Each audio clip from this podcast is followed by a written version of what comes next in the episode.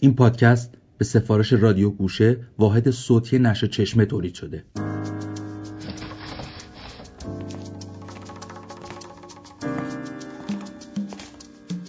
من فقط ماهی یک بار از خونه میرم بیرون. اونم برای سید و شکار. شکار ماجراهای آدمهای باحال دور زندگیهاشون عادتهاشون. شکار مکانهای جالب و شکار اشیای شگفتانگیزی که اتفاقا خیلی هم معمولی پیله. دارید به پادکست پیله گوش می‌دید.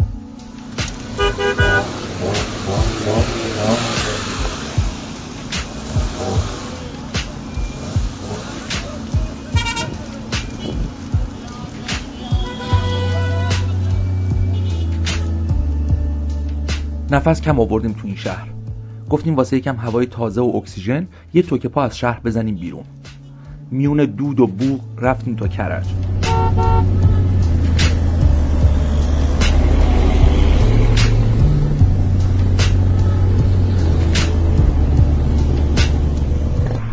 هوا همونی بود که بود. توی ترافیک راننده ها توی ماشین های بی حرکتشون به همدیگه ظلم می زدن و پیاده ها به دنبال جیره هوا از کنارشون رد می شدن. به قزوین که رسیدیم دیگه می‌شد شیشه رو پایین داد و نفس کشید. نگاه کردیم دیدیم تا شمال فقط دو ساعت راه داریم. گفتیم یه توکه پا هم بریم اونجا چون محسا مدعی شد که یه زوج جالب سراغ داره که میارزه بکوبیم بریم دیدنشون. رئیس امیرحسین میترا اما یه جالبی هن. من بیشتر امیرحسین رو می‌شناسم. امیرحسین یه پسر وسواسیه که ورفتن با چوب خیلی دوست داشت. سال کنکورش حسابی درس خونه تونست حقوق دانشگاه فردوسی مشهد قبول شد ولی هیچ وکیل نشد. همون اول با یه دختری دوست شد و با هم ازدواج کردن و از شهر رفت بیرون. فکر کنم اصلا درس ول کردن. من خیلی ازشون خبری نداشتم تا اینکه چند وقت پیش فهمیدم توی یک روستای اطراف لاهیجان زده می‌کنن توی کارخونه متروکه چای.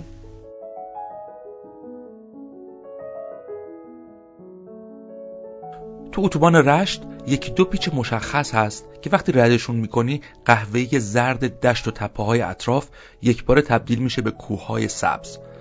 بعد از این یکی دوتا پیچ خودت هم که نخوای حالت خوش میشه. هرچند فقط برای مدتی کوتاه چون چیزی نمیگذره که کپاهای زباله و پلاستیک رو میونه این رنگ عظیم سبز تشخیص میدی. موسیقی متنی که برای این صحنه انتخاب می‌کنی البته می‌تونه تسکین موقت باشه.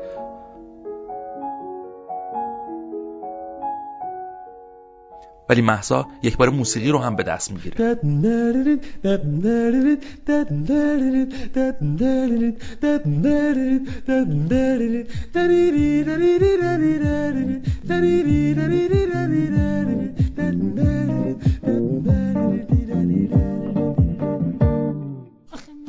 شاید از سر حسادت بود که توی راه تمام بدبینیم در مورد این زوج نادیده رو جمع کردم و به این نتیجه رسیدم. که از جماعت آرتیست های مکش مرگ ما هستند و یا خل‌مزاج هایی که نوستالژی عطر پهن دارن.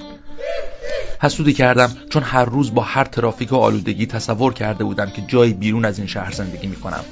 ولی تصور چنین مهاجرتی فقط و فقط در حد قرص خواب شبانه باقی میموند و روز بعد دوباره مثل روز قبل. مگه میشه در حالی که رابطه من با طبیعت به لاس زدن با ادبیات رمانتیک طبیعت محور و خیال پردازی محدود شده بود؟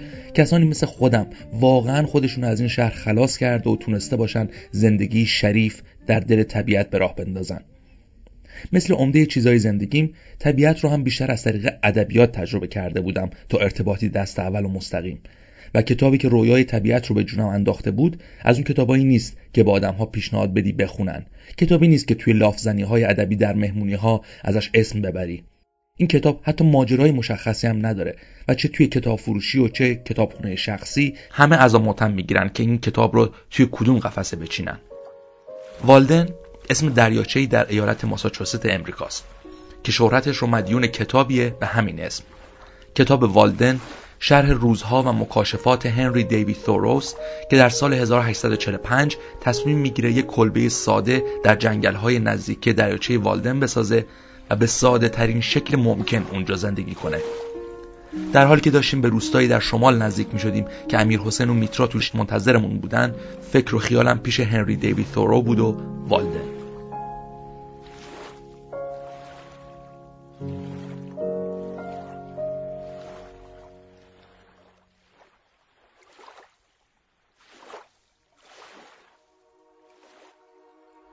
از جاده روستایی پیچیدیم تو باریک راهی منتهی به کارگاه که محصوب بود بین دار و درخت و مرغ و خروز.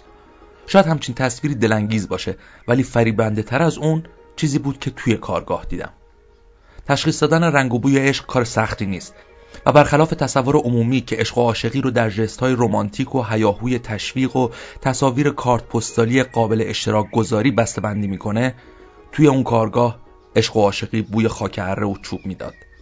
اینجا خونهشون نبود. کارگاه اجاره ای بود که امیر حسین و میترا توش کار می‌کردن. میترا با لباس کوهنوردی پشت میز کارگاه ایستاده بود و کابینت میساخت برای خونه ای که مشغول بنا کردنش بودن.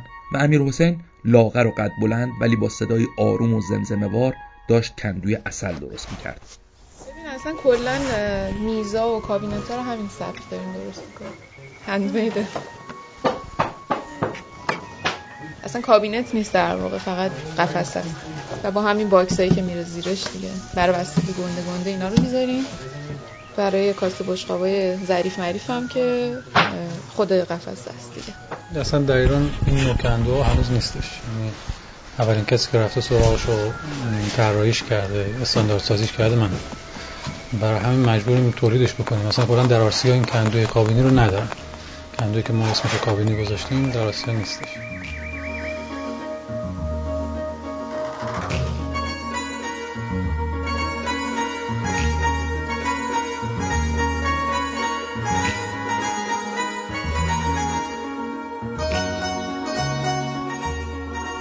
کمی منتظر موندیم تا کار روزانهشون تموم بشه و قبل از غروب آفتاب بریم یه سری بزنیم به خونه ای که داشتن میساختن. که کجاست؟ اینجا گلک نیبرهوده یک روستایی و فراز یک تپه که زمینش چاییه و آسمونش پرتغال اینجا اسم اصلیش کولاک محله است ولی خب در گویش من و امیر شده گلک نیبرهود.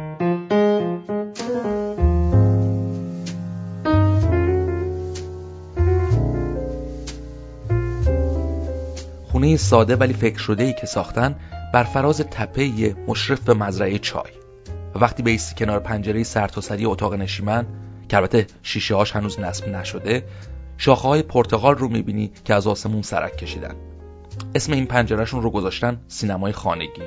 کل این ماجراها از 13 سال پیش که من و امیر با هم آشنا شدیم شروع شده. ما تو دانشگاه که با هم آشنا شدیم صحبت که می‌کردیم فهمیدیم که هر دومون دوست داریم که توی مزرعه و باغ زندگی کنیم بیرون شهر زندگی کنیم. خب کم کم دیگه حالا تو اون چهار سال دانشجویی جزئیات این قضیه رو واسه هم تف می‌دادیم که قرار چجوری باشه. مسئله این بود که قرار حالا شغلمون چی باشه؟ قرار چی کار کنیم تو روستا؟ قضیه گاهی موقع ساده است گاهی موقع اصلا ساده نیست. از یه وجه ساده است. مثلا سادگیش اینه که من در سال 88 ده سال پیش یکی از دوستا اومد به خاطر اینکه مثلا علاقه من به طبیعت می‌دونست گفت که من می‌خوام برم دنبال زنبورداری فکر می‌کنم تو هم خوشت بیاد بیا با هم دیگه بریم انجام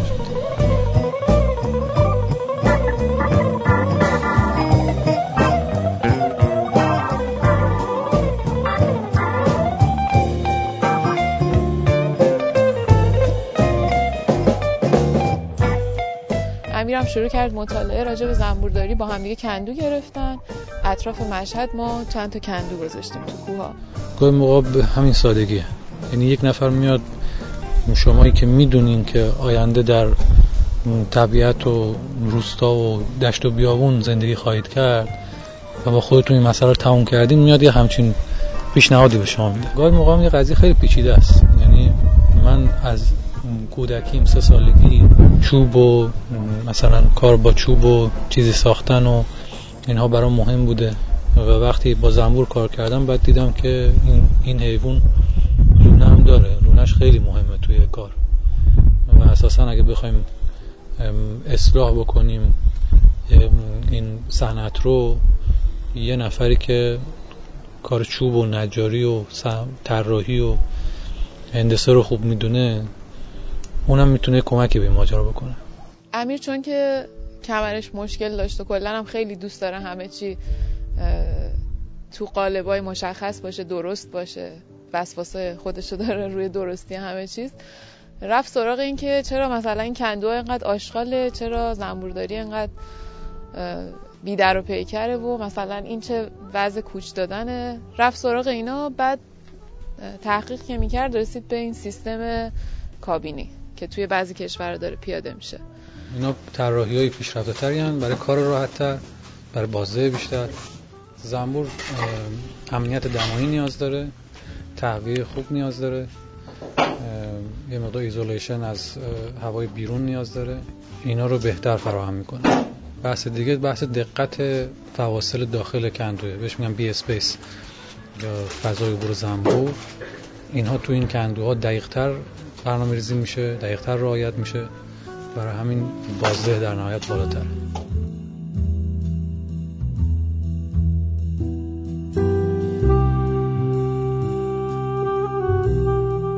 اینکه هنری دیوید تور کتابش والدن رو درباره زندگی سادش در طبیعت نوشت خیلی هم عجیب و غریب نبود. تورو در نیمه اول قرن 19 هم و در نیو انگلند امریکا زندگی کرد. توی همین دوره و همین منطقه است که رومانتیسیسم اروپایی به آمریکا می‌رسه و تاثیرگذار میشه. رومانتیسیسم که در اواخر قرن 18 هم و در واکنش به انقلاب صنعتی و عقلگرایی ظهور پیدا کرده بود ستایشگر تنهایی و خلوت فردی بازگشت به طبیعت و رجعت به گذشته بود توی فرانسه نویسنده‌ای همچون ویکتور هوگو و الکساندر دوما از پرچمداران رومانتیسیسم بودند. توی آلمان با شیلر و گوته شناخته میشه. توی نیمه اول قرن 19 هم رومانتیسیسم به آمریکا رسید و در ادبیات منطقه نیو انگلند شکوفا شد. یعنی در آثار کسانی همچون ادگار آلن والت ویتمن، هاوثرن و داستان مشهورش داغ ننگ و هرمان ملویل و شاهکارش موبیدیک. ثورو تحصیل کرده دانشگاه هاروارد بود و از چهرهای اصلی مبلغ تعالی از طریق طبیعت ثورو اما در آلیاج وجودش جاه طلبی نداشت و به جای تن دادن به سلسله مراتب آکادمی طبیعت دوستی و زندگی غنی رو زندگی کرد که همپالکیاش تبلیغ و نظریه پردازی می‌کردن او در اعتراض به دولت مرکزی که طرفدار بردهداری بود از پرداخت مالیات سر باز زد و دلایلش رو در خطابه مشهوری به نام نافرمانی مدنی توضیح داد. خطابه‌ای که بعدها بر کسانی همچون گاندی و تولستوی تاثیر گذاشت. ثورو اندک پولش رو داد بالای خرید زمین کوچکی در نزدیکی دریاچه والدن و دست به کار ساخت یک کلبه و زندگی در اون شد و سعی کرد بفهمه تا چه اندازه میشه ساده زندگی کرد. تجربه اولیه امیر حسین و میترا برای رهایی از شهر هم یه جورایی شبیه به ثورو بوده. اون موقع حقوق و هر دوتامون ول کرده بودیم. یعنی درس حقوق خوندیم ولی گذاشتیم کنار. من اون موقع مربی شنا بودم تو استخر کار می‌کردم. ولی خب قاعدتا وقتی می اومدیم تو روستا استخری در کار نبود که من بخوام کار کنم.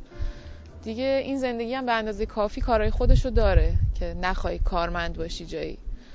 منم با امیر زنبوردار شدم دیگه. منم الان کامل زنبورداری رو بلدم نجاری رو بلدم. حالا کارهای باغ هست که بخوام انجام بدم. در واقع شغل اسمی ندارم که بخوام نام ببرم. ولی خب همه این کارا شغلم رو تشکیل میده. بیشترین چیزی که تعیین کننده است تو این مسئله مسئله کودکی و شخصیت و کاراکتر خود آدمه. یعنی یک جورایی همیشه می‌دونستیم که اینطوری میشه. من همیشه می‌دونستم که من آدمی هم که کارمند نمیشم. توی وسط شهر زندگی نمی‌کنم. و آدمی هم که میرم تو دشتا میرم توی جای خلوت میرم توی خونه های بیرون از شهر. اونجا زندگی می‌کنم اونجا کار می‌کنم اونجا رفت آمد می‌کنم. اینا اینا مسائلی که آدم از بچگی و کودکیش باهاش هست. اگر همراه اون کودکیش بشه همراه خواسته های اصلیش بشه و خوب پیگیریشون بکنه عملیشون هم می‌کنه. اگر نکنه همون آدمی که 50 سال تو شهر میگذرن اون ده 20 سال آخر میاد تو ویلاشو بعد میزن تو سر خودش میگه برای چی من اون خواسته که خودم داشتم عملی نکردم؟ چرا این همه سال اونجوری شد؟ برای من این برنامه رو ریختم. من چون گفتم بابام نظام بوده همش توی خونه زندگی کردیم که حیات داشت. بعد مامانم هم خیلی علاقه داشت به کشاورزی. بابام از صبح تا ظهر که می‌رفت اداره وقتی برمیگشت غذا میخوردیم و بعد بابا می‌رفت شروع کرد باغچه رو بیل زدن درست کردن مامانم هم میکاشت و دیگه قشنگ آبیاری و خیلی باغچه همیشه خفنی داشتیم. منم همیشه در حال بازی با گل و این داستانا بودم. خیلی عشق تنور بودم که نون توش بپزم. همیشه یادم یه استیخی دستم بود زمین گود می‌کردم. یه خیلی کوچولو. یه جای آتیشی درست می‌کردم علکی خمیر برمی داشتم واسه خودم اونجا میپختم. این که مثلا من اهل این باشم که کار یدی انجام بدم باز این قضیه هم فکر می‌کنم از اونجا میاد که بابام خیلیشون تک دختر بودم دلش می‌خواست که قشنگ مردوار بیام.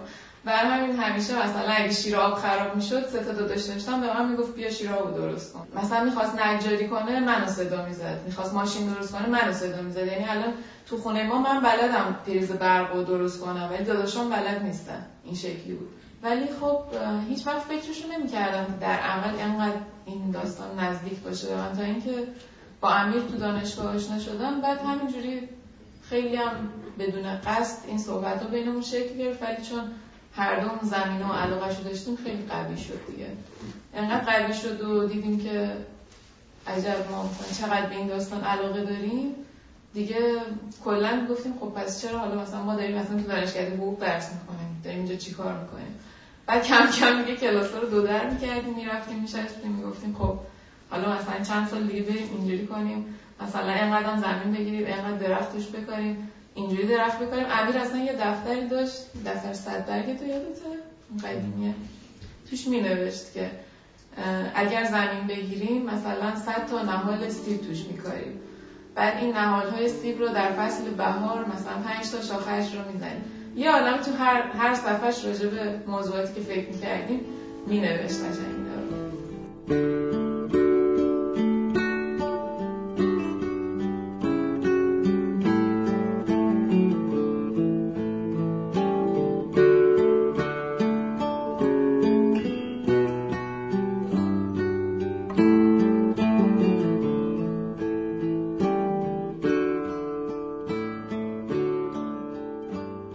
توی حیات خونه یه جور کانتینر تقریبا جمع و جور قرار داره که فهمیدیم کندوهایی رو که توی کارگاه می‌سازن توش کار می‌ذارن. توی این شیوه زنبورداری که امیر حسین اسمشو گذاشته زنبورداری کابینی کندوها در دو طرف یک کانتینر قرار می‌گیرن به طوری که دریچه های باریک رفت و آمد زنبورا در طرفین کانتینر قرار داره و زنبوردار برای رسیدگی به کندوها از راهروی مابین کندوها در داخل کانتینر استفاده می‌کنه. اونجور که امیر حسین توضیح میده این شیوه باعث میشه که کوچ دادن یا جابجایی کندوها کار خیلی راحتی باشه و نیاز به پهن و جمع کردن کندوها نیست. انگار یک کندوی عظیم دارید که قریب سی و اندی کندوی کوچکتر توش جاگذاری شده باشن. یکم دوروبر کابین چرخیدیم ولی سرما و باد مجبورمون کرد که راه بیفتیم بریم سمت جایی که فعلا تا تمام شدن ساخت خونشون اقامتگاه امیر حسین و میترا محسوب میشه. یه کارخونه چای.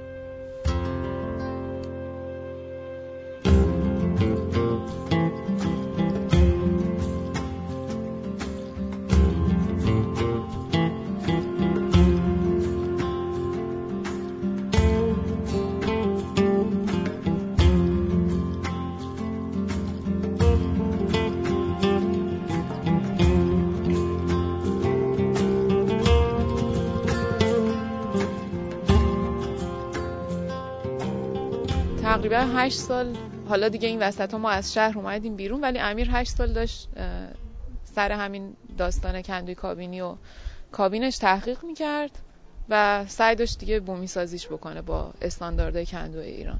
یه جای دیگه ما تو فیروسکو قبلا زمین گرفته بودیم اون سری اولی که دنبال مکان زندگیمون میگشتیم اونجا زمین گرفتیم و دو سالم روش کار کردیم خودمون واقعا کار کردیم. یعنی اینجا اگه کارگر اومده کار کرده ما اونجا رو همه رو خودمون با دستای خودمون سنگ چیدیم نمی‌دونم باغ درست کردیم ارتفاعاشو مثلا خاک جابجا کردیم بیل زدیم.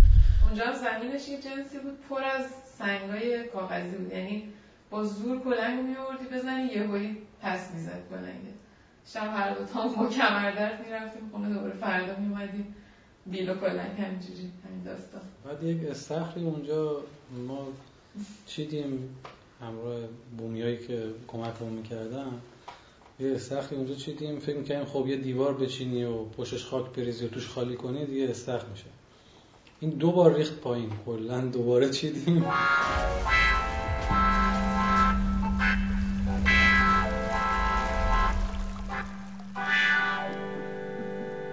هنوز ایدهمون اون موقع این شکلی بود که یه زمینی می‌گیریم توش کشاورزی می‌کنیم یه سری از نیازامون در میاد. بعد حیوانم حالا مثلا می‌گیریم یه چیزی بزم داشتیم. با یه دوره بزو گرفته بودیم که تو اون زمینه بزرگش کنیم و مثلا شیر بده بچه بگیریم ازش برای گوشتش بتونیم استفاده کنیم. یعنی ایدهمون این شکلی بود که خودمون نسبتا خودکفا بشیم. برای همین از این ور درآمد کمتری لازم داشته باشیم. ما برای اینکه مثلا شیر و چربی و خامه و گوشت و اینا رو تامین بکنیم تو زندگیمون رفتیم فکر کردیم ببینیم تحمل چه حیوانی داریم چه حیوانی پربازده تره چه حیوانی دوست داریم اخلاقاشو دوست داریم به بز رسیدیم. بعد رفتیم در عمل میگم بزم گرفتیم و داشتیمش هم فیروسکو داشتیمش هم شمال که اومده بودیم. اسمشون رو گذاشتیم سانی و سانن. آره سانی و سانن رو توی فیروسکو خریدیم. دست یکی از اون محلی ها بزرگ شدن و خیلی از روزا می بردیمشون چرا؟ احوالشون خیلی خوب بود ولی توی بچگی مقدار آسیب پذیرم اصلا به لحاظ گوارشی. یکیشون به همین دلیل از بین رفت. بعد اون یکی شمال که اومدیم آوردیمش خونه اجاره بود. منتها خونه که ما اجاره کرده بودیم دو هزار زمین داشت و یه انباری داشت اونجا نگه می داشتیم ولی مسئله که باعث شد که ما همه چیز رو نخواهیم داشته باشیم و مقدار تمرکز کنیم روی زنبور و اینها بحث سیستم اجتماعی جدیده. یعنی شما تا متمرکز نشین روی یک محصول و عمده تولید نکنین نمی‌تونین درآمد خوبی داشته باشین و زندگی راحتی داشته باشین و این مقدار فشار سیستمه. ضمن اینکه من انسان جدید انسان این نسل حاضر نیستم صد تا چیز رو با جزئیات مختلف مدیریت بکنم و زحمت همه اینا رو بپذیرم. یک چیز رو سعی می‌کنم روی یه ریتم خیلی مشخص و مکانیزه کار بکنم و از اون محصول بالایی بگیرم. همسایه هم روی چیز دیگه همینطور فوکس کنم. اسم کنیم تا وقتی اقتصادت به هر نفع سر پا نباشه بقیه زندگیت هم سر پا نیست. یعنی اون سبکی که برگردیم به عقب همه دوره هم خوش باشیم و مثلا یه چیزی از تو زمین در میاد می‌خوریم این اصلا جواب نمیده چون خیلی داستان کل اقتصادی تر از اینه که تو بتونی مثلا ما الان بین دوستامون مثلا مبادله پای پای می‌کنیم. ولی جواب نمیده دیگه بیشتر از حلقه نزدیکت بعد ما مثلا ده تا حلقه مختلف داریم. دیگه اصلا نمیشه اینو به حلقه دهم رسون برای هم حتما باید از یه سوراخی پول در آورد که بشه زندگی کرد.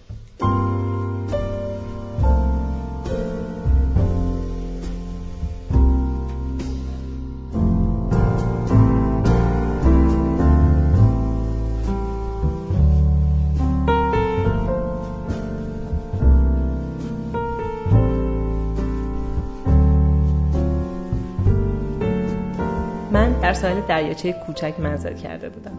در یک و نیم مایلی جنوب دهکده کنکورد در دل بیشهزاری وسیع. ولی کلبم چنان در میان درختان فرو رفته بود که چشماندازهایم در همه سومیان درختان قوطه میخوردند و محو می‌شدند. برای زندگی به بیشهزار رفتم چون می‌خواستم فکورانه زندگی کنم. چون می‌خواستم تنها با واقعیت های ضروری زندگی سر و کار داشته باشم و می‌خواستم وقتی به مرگ رسیدم به ناگاه متوجه نشوم که زندگی نکردم.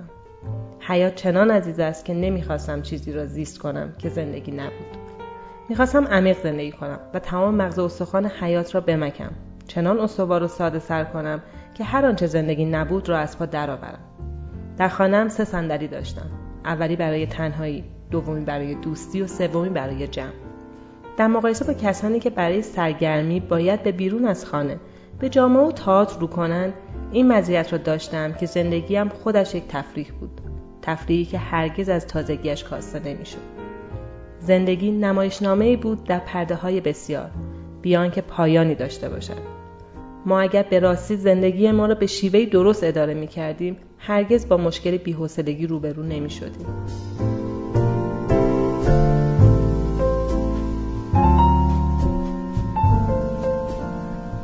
ما تو سبک خودمون یه سری چیزا رو از دست میدیم. مثلا اینکه تو وقتی تو شهر بودیم هر شب مثلا خونه یکی از دوستا بودیم یا اونا خونه ما بودن.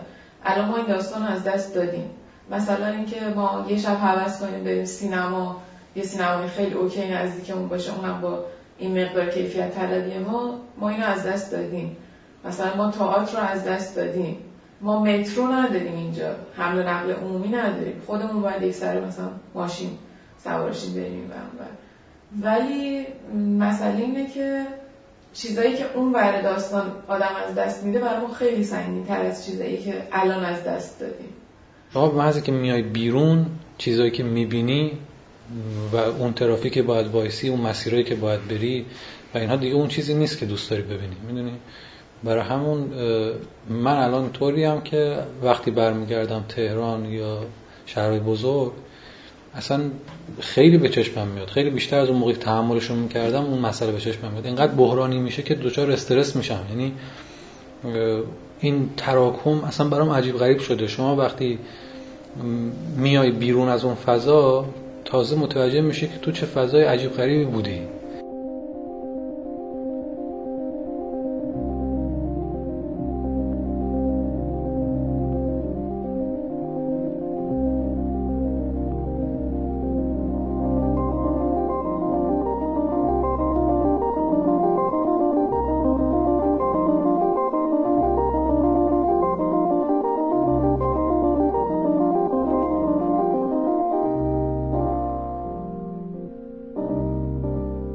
اکسیژن نداریم فضای کافی نداریم به انواع حقوقتون دائم داره تجاوز میشه خوراک سالم نداریم استرس بالاه فاصله ها اینقدر نزدیکه که همه چیز از بین می‌بره.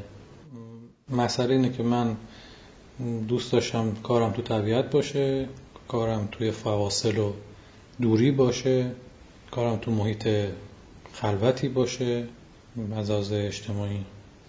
و درگیر چیزهای نسبتا سالمی باشن. خوراک سالم، فعالیت سالم، آدمای سالم، محیط سالم و شرایط زندگی نسبتا با کیفیت نسبت به اون کیفیتی که در شهرها ما الان در ایران داریم. خیلی ما دیدیم که از برگشتنشون به زندگی قدیمی تر و روستایی این ایده رو دارن که واقعا بیان خواستیم بره تو گل اصلا همونجوری مثلا. چون همون چیزایی که ما از روستایی دیدیم. لب حوز مثلا ظرف بشوری اینجور کارا. ولی ما واقعا ایدمون از برگشتن به روستا اصلا این شکلی نبود. یعنی من گاهی فکر می‌کنم حالا ما که از شهر برگشتیم نسل گذشتمون از روستا رفته بودن. ولی ما اگه روستایی هم بودیم می‌خواستیم همونجوری روستایی زندگی کنیم هر دومون آدمایی هستیم که مثلا تو اون شرایط هم می‌رفتیم بهترین قیچی باغبونی رو میخریدیم. مثلا بهترین شنکش رو میخریدیم بهترین چکمه رو میخریدیم.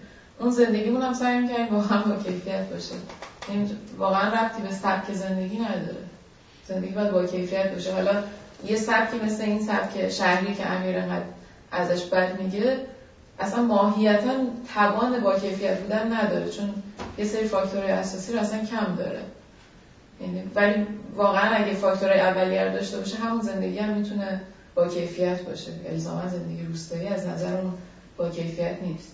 ببینید به نظر شما که تو شهر بزرگ زندگی می‌کنین وقتی ما اسم روستا رو میاریم مثلا ما اومدیم ساکن روستا شدیم فکر می‌کنید خب ما با روستایی می‌خوایم رفت آمد بکنیم ما می‌خوایم مثلا شیر رو از گاو بدوشیم نمی‌دونم بریم زیر مرغ رو تمیز کنیم زمین رو شخ بزنیم و غیره. اصلا همچین چیزی در فکر ما نیست.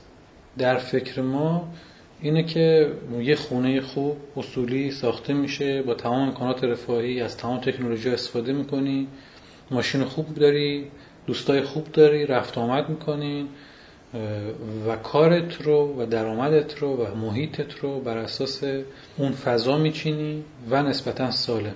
مسئله اینه که بری تو یک جایی که صد تا چیز دیگه تو رو مشغول خودش نمی‌کنه که تو به چیزهای اصلی زندگیت نرسی.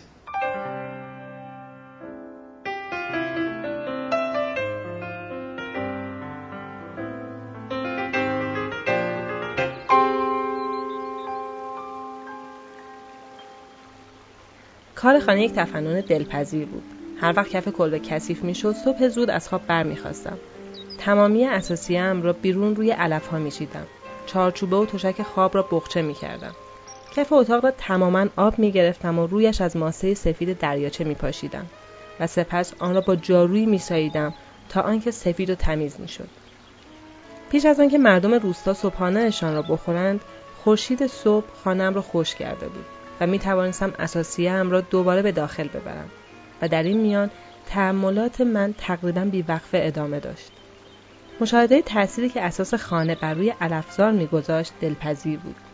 اساسیم به مانند بار یک کلی در تل کوچکی روی هم انبار می شدن.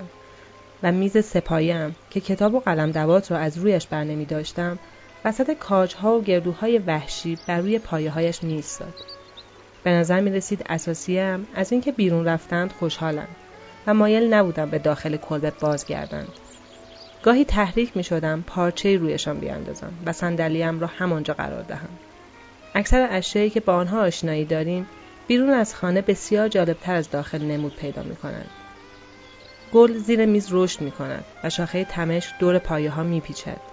نقش میوه های کاج و پوسته های فندق و برگ های توت فرنگی بر اساسی هم افتاد. بر میزها، صندلی ها و تخت خواب. زیرا این وسایل خود زمانی در بحبوحه این همسایگان زندگی می کردند.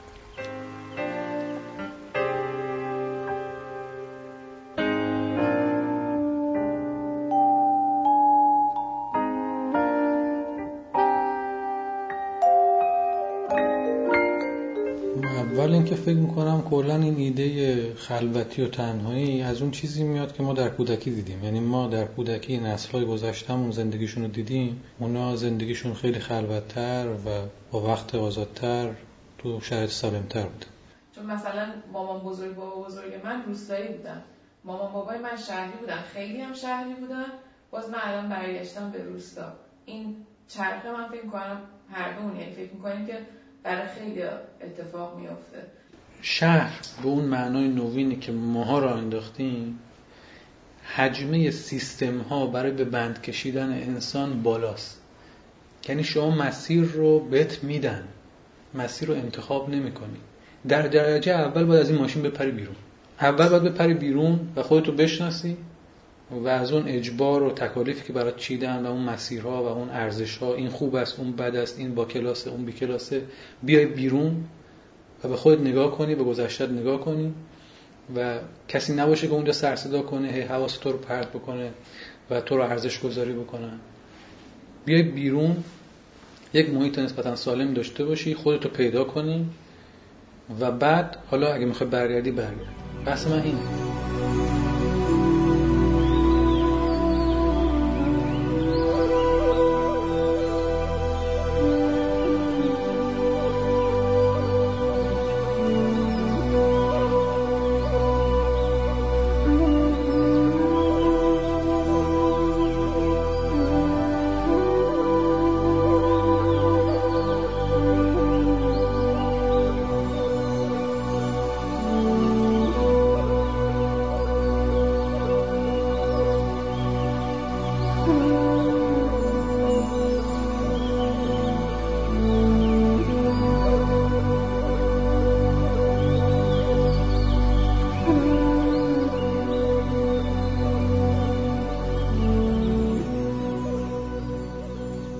نظر می‌رسه بیشتر انسانها تا حدودی سرخورده و ناراضیان ما از سرنوشت شکایت می‌کنیم از اون چه کرده ایم تأسف می‌خوریم. اگه در جای دیگه یا در شرایط متفاوتی به دنیا آمده بودیم چه بسا اوضاع می‌تونست بهتر از این باشه؟ ما بخت خودمون از دست دادیم و به سهم خود نرسیدیم. ما در نوعی از زندگی به دام افتادیم که اگه دست خودمون بود اون رو انتخاب نمی کردیم چاره ای که ثورو پیشنهاد می‌کنه اینه. ساده کنید. شرایط بیرونی زندگی رو ساده کنید. نیازها و جاه طلبی هاتون رو ساده کنید و از شادی های ساده ای که زندگی در اختیار می‌گذاره لذت ببرید. اما منظورش از این سادگی بیچیزی فلاکت آمیز نبود بلکه به دنبال نوعی نخبه گرایی بلند نظرانه بود. به قول خودش از پیش روی نظرات جامعه اساس کشی کردم تا با خودم رو در رو بشم. اون نظر عامه رو مدام تحقیر می‌کرد و زیر بار تعاریف عامه از موفقیت نمی‌رفت و داوری اونها رو به هیچ می‌گرفت. در زندگی سادش به دنبال اندیشه های متعالی بود و عشقی مذهبی به طبیعت داشت. ولی معتقد بود برای خلاص شدن از شر همه چیز لازم نیست جسمتون رو جای خیلی دوری ببرید. کلبه خودش فقط یک و نیم کیلومتر از آخرین خونه های روستا فاصله داشت. باغچه کوچکی رو به کشاورزی اختصاص داده بود یا با قول خودش سعی می‌کرد که زمین رو وادار کنه که به جای علف بگه لوبیا. عادت داشت بخشی از روز رو پیاده روی می‌کرد تا به رسالت اصلیش که مشاهده طبیعت بود برسه. با دوربین شکاریش به مناظر نگاه می‌کرد تا به قول خودش ببینم که در تله هایی که برای واقعیت کار می‌گذارم چه گرفتم. هر از گاه چیزی توی دفترچه یادداشتش مینوشت و یا میوه میچید. های روزانش بالغ بر هفت جلده. ثورو تنها بعد از مرگش در سن 45 سالگی در سال 1862 بود که به شهرتی فراگیر رسید.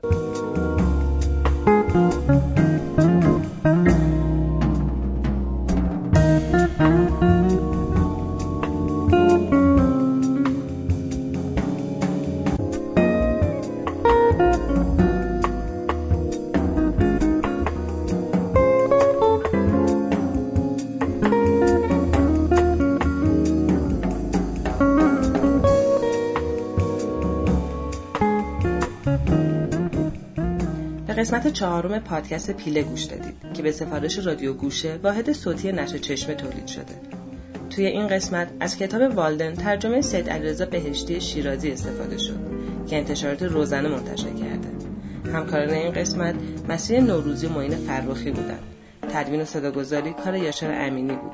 من محسا اکمل هستم. منم احسان نوروزی